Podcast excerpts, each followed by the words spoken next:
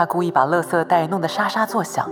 一定是习惯了吵杂的环境才会这样。就近的安洁之所，人在立定志向时，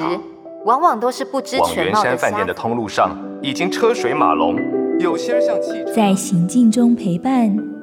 在独处时对话，随时随地用声音滋养生活。一周听一本有声书。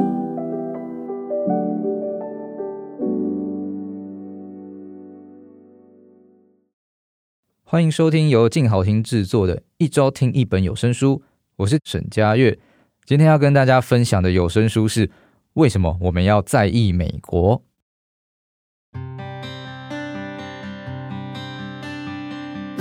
那为什么我们要在意美国这本书呢？是由美国台湾观测站写的。美国台湾观测站是一个组织啦，可能很多读者或听众朋友曾经听过他们的 podcast，看过他们的社群文章，知道他们是一群人，他们就是一群在美国工作或者是生活的台湾人。书里面他们就说他们是台美人。那因为这几年的政治局势的关系，其实他们相当关注美国跟台湾之间的各种的社会议题，当然也包括中国。这本书可以算是一本，如果你对于这些国际局势几乎完全陌生的人，你都可以来看这一本书，帮你做一个非常好的启蒙。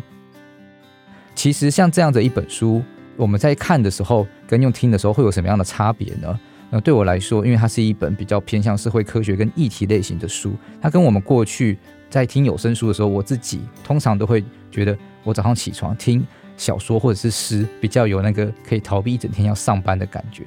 但是我后来发现说，诶，其实生活类型的风格或者是社会科学类型的这样的书，它听起来也可以让我自己感觉蛮投入的。那甚至说我在听有声书的时候，也会发现我原本是偏向文学类型的读者，但不知不觉有声书它就会让我去接触到不同的类型，而且这些类型比起用文字来看，我更倾向用听的、啊、所以社会科学类型的书就不太像是过去我阅读文学或类型小说的这样的一个习惯。为什么会有这样的一个差别呢？我就发现说，文学类型的有声书其实不大容易诠释，尤其是那一种辞藻比较华丽的，它的叙事比较复杂的那种。那可能是因为文学书它的用字、它的节奏经过转化之后，每一个人心中浮现的腔调都不大一样，所以有声书制作也有各种的现实的考量，就有点像是你在看一个动漫作品不小心改编成真人电影，要是改的不好，它会感觉到特别的尴尬。相较之下，为什么我们要在意美国？它因为是一个议题类型的书，这本书我就觉得它非常适合用听的。那为什么呢？大概有几个重点。首先是我们在有声化的这个过程里面，声音它提供了一种一致性，特别像是这一本书它收录了很多的作者，每一个作者他有自己说话的方式，自己写作的风格，虽然编辑的过程已经有处理过了，但是你在读的时候还是会发现有一些风格上的差异，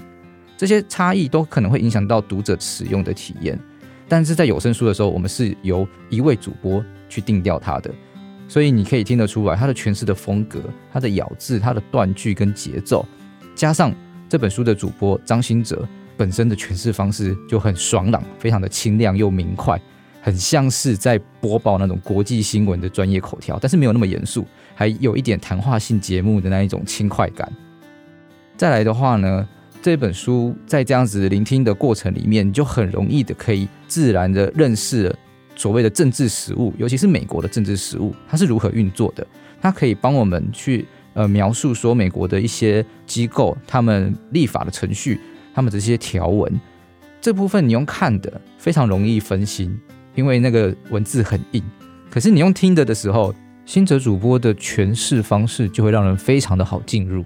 因此我觉得这样的书其实真的非常的适合听哦，就算你不是很了解、啊、你就可以默默的把整个章节听完了。所以这样的书的呈现方式也提醒了我，很多时候如果我们一定要逐字逐句的去理解，那非理解完才能够往下进行不可的，这样子有点钻牛角尖的方式好像也不是很好的方法。你用听的的时候，有些地方感觉不是很快，可是你理解它的那个语气，你就顺顺的继续往下听，听出了一整个脉络，拼凑出整个知识的全貌，再回头去思考，诶，这好像也是一种非常好的学习的方式。所以回到我们刚刚讲到说这本书为什么适合用听的，它在资讯的传递方面，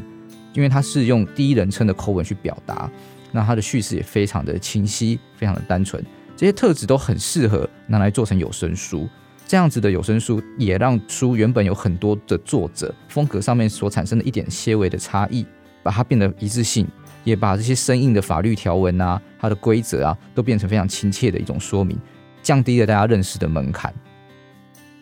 最后还是要回到为什么我们要在意美国这本书。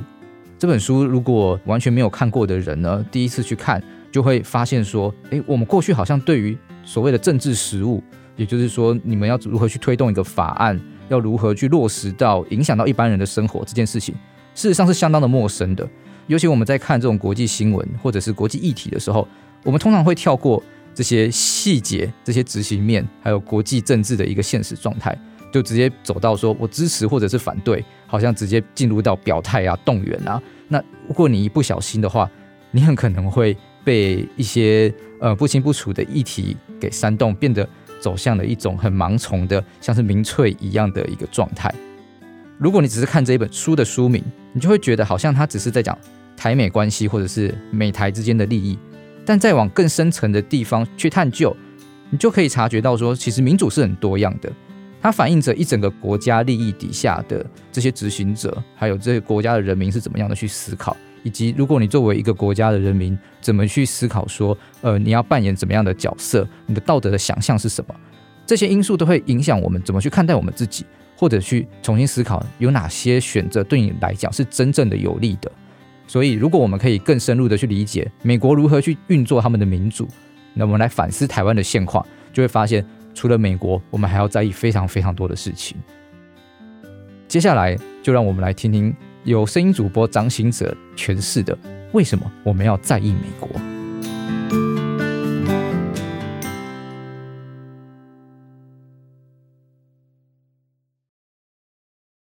为什么我们要在意美国？从外交、制度、重大议题全面解析台美关系。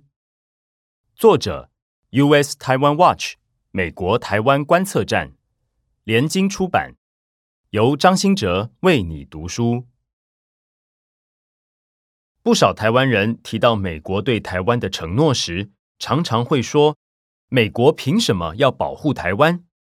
美国哪会为了台湾和中国对抗啊？然而，台湾除了在第一岛链上的重要战略位置，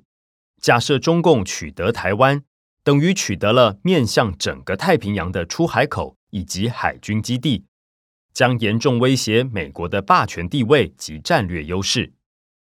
而我们的先进半导体技术也是美国必须要想办法保护台湾的原因。以下就让我们来看看美国的国际领导地位和目前的战略处境。虽然身为全球科技的领头羊，又是半导体的第二大消费市场，美国的半导体生产却高度仰赖亚洲地区，只有 百分之十二 是在美国当地生产。而中国的半导体技术虽然落后，却是世界首要的制造基地。再加上中国提出的中国制造二零二五，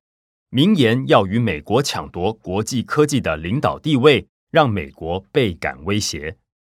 为了确保美国的地位不被中国超越，民主国家持续作为世界领导者，不仅要拉拢技术优越的台湾成为重要战略伙伴，更不可让台湾被中国控制。这也是为什么美国资讯业评论员艾迪森在二零二零年投书提出“细盾”一词，认为台湾在全球科技供应链的地位，使美国为首的工业先进国家必须保护台湾不受中国军事攻击。